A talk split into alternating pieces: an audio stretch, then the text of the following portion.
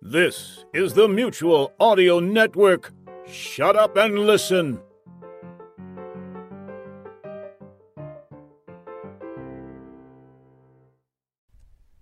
The following audio drama is rated PG for parental guidance. The Comedy 4 Cast Network. Let's dog ear this for now. This is the seventh annual Comedy 4 Cast April Podcast Today Spectacular, brought to you by the Comedy 4 Cast patrons on patreon.com. Thank you. This year's original 30 chapter story is called The Slow Down. To hear it from the beginning, just go to comedy4cast.com slash 2021. Now, here's chapter 15. The End of the Road?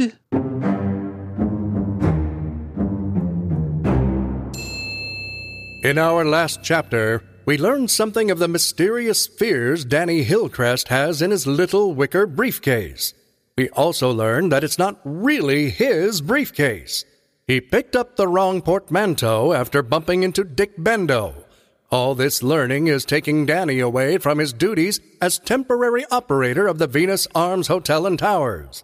That means Cap, the elderly bell captain, is temporarily in charge of operations. Confined to a wheelchair while recuperating from being trampled by a flock of sheep, Cap has parked himself in the hotel lobby. While Danny is on one of the guest floors speaking with Arnie Kunchpard, Cap glanced up to see a visitor enter the lobby. It was Rene Penne-Pinche, the branch manager of the Middling Fair Credit Union and Immovable Objects Relocation Service. As a result of a communications mix up, Rene believes that Miss Falmacher has passed away and that Danny has moved the hotel's account to a rival institution. A look of determination on his face, Rene pauses, taking a deep breath. You can do this, Rene. You can win this account back. Go, go, go, go, go. Welcome to the Venus Arms uh, something and such. Wait a minute, let me wheel myself outside and I'll look at the sign. There's no need.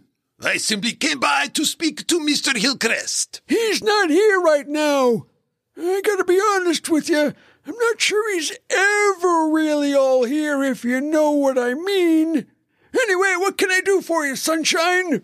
Oh, I I just wanted to come by to express my sincere condolences What are you talking about? for your tragic loss. Oh, you mean about my glasses? Eh, don't worry about it. They always show up. Sometimes they're right on my face. Maybe they're there right now. Uh, nope. Everything is still clear as a bell. I meant about Miss Falmacher. Does she wear my glasses too? Is there anyone else here I can talk to? Really? Anyone at all? Well, there's the couch over there, but be careful. Once it starts blabbing, there's no shutting it up. Now, if you want to talk about hotel business, with Miss Falmacher gone and Danny being busy, I guess I'm in charge. I see. Then perhaps you can help me, no? I was wondering, would the hotel mind if I hosted a small, tasteful, petite memorial service here in the lobby? Well, I'm not sure. I've never tried to ask the hotel anything. I guess I was always afraid it would be as yucky as the couch. Boy, though, if these walls could talk, well, that would sure freak people out, wouldn't it?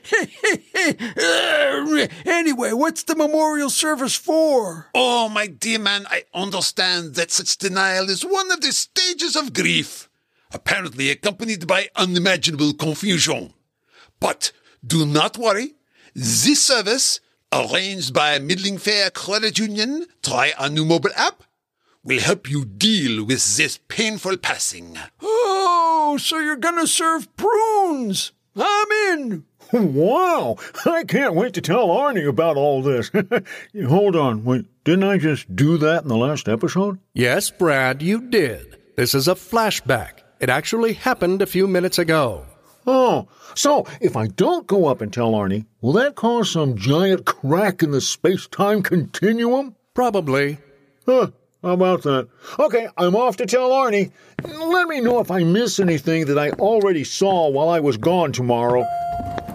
Oh, my head hurts. A few hours later, unaware of the happenings above ground, the military assault vehicle affectionately known as Princess Crawler. continues to make its way through the tunnels under Chasm Valley. Only now, the bus is operating under solar charged battery power. Stop rubbing it in. Somebody's cranky. Suddenly, General Calamity is startled by what he sees out the night vision equipped windshield. What the H-E double mint gum in hell is... Pawmucker! You! Get up here! I have a name! Good for you! Get up here! What's the problem? Look up ahead. I don't see anything. Exactly. There's no tunnel. We're headed back out again? Hooray! Oh, wait. That means we didn't find Cindy. But I've never seen it so dark outside. I don't think we're going outside. General Calamity was right. As Princess reaches the end of the tunnel, it slowly starts to enter a massive underground space. Everyone is awestruck. This room is huge! The display says it's a mile to the other side. You could fit the Mall of America in here, which would make as much sense as putting it in Bloomington, Minnesota. What's that way over there on the other side? Another tunnel. Make that two tunnels. There's one over there, too, to the left. And another. And another. On both sides of those. This thing is a heptagon. Don't worry. Transforming robots are no match for the Kruller's lasers. I've read the manual. Activating systems. Cool your jets, Captain Proton. A heptagon just means something that has seven sides. That's three more sides than the Pentagon. Two more sides. I told you this place was dangerous. These Badger people have surged ahead of us in sides technology. But for now, I'm powering down the lasers. Hang on a second. You said the other side of this space is a mile away, right? Affirmative. So, So how can we see it so clearly? hello? Did you miss this? State of the art night vision windows. But according to the manual, this glass uses simple image intensification technology, not thermal imaging. There has to be at least some ambient light present for it to enhance. Otherwise, Princess won't see anything. Crawler. And Brainiac, in case you hadn't noticed, we've been seeing the walls of the tunnel all along. Yes, but those are very close to us. The light from inside Princess is. Crawler! Our internal light spill is enough to make the walls show up, but this space, this space is too big. There must be something else giving off light. Would a campfire do it? Hmm, Maybe. Like that one over there? Sure enough, off to the right of the bus, partially obscured by a large support beam, a roaring campfire was coming into view as Princess continued to move forward into the space. I don't like the look of this. Yeah. Smokey the Bear is gonna be pissed. Who or what built that fire? I did. Ah! Who said that? Why are they down in the tunnels? Why did they start a campfire? For answers, be sure to listen to Chapter 16 Which Way to the Egress? In this episode, Brad Montworth was played by John Bell from the Bells and the Bat Free podcast, thebatfree.com. And the narrator was played by Gary J. Chambers, Gary J. Chambers, VO.com. Additional voices, as well as story and music by Clinton Alvord. Copyright 2021, all rights reserved.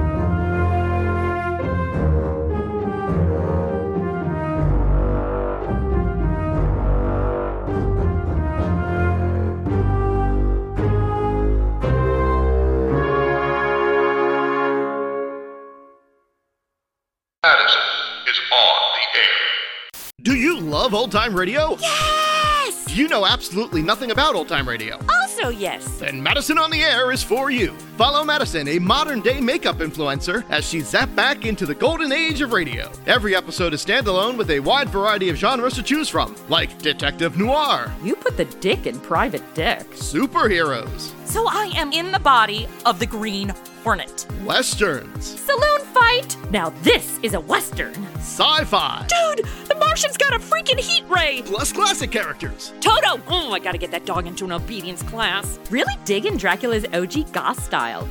what if I killed freaking Sherlock Holmes? And many more. Actual old time radio scripts adapted. It's like if the MST3K RiffTrax guys were in the movies they riff. Start at the beginning or jump around to any title that grabs you. New episodes premiere the first of every month. Find us wherever you get your podcasts.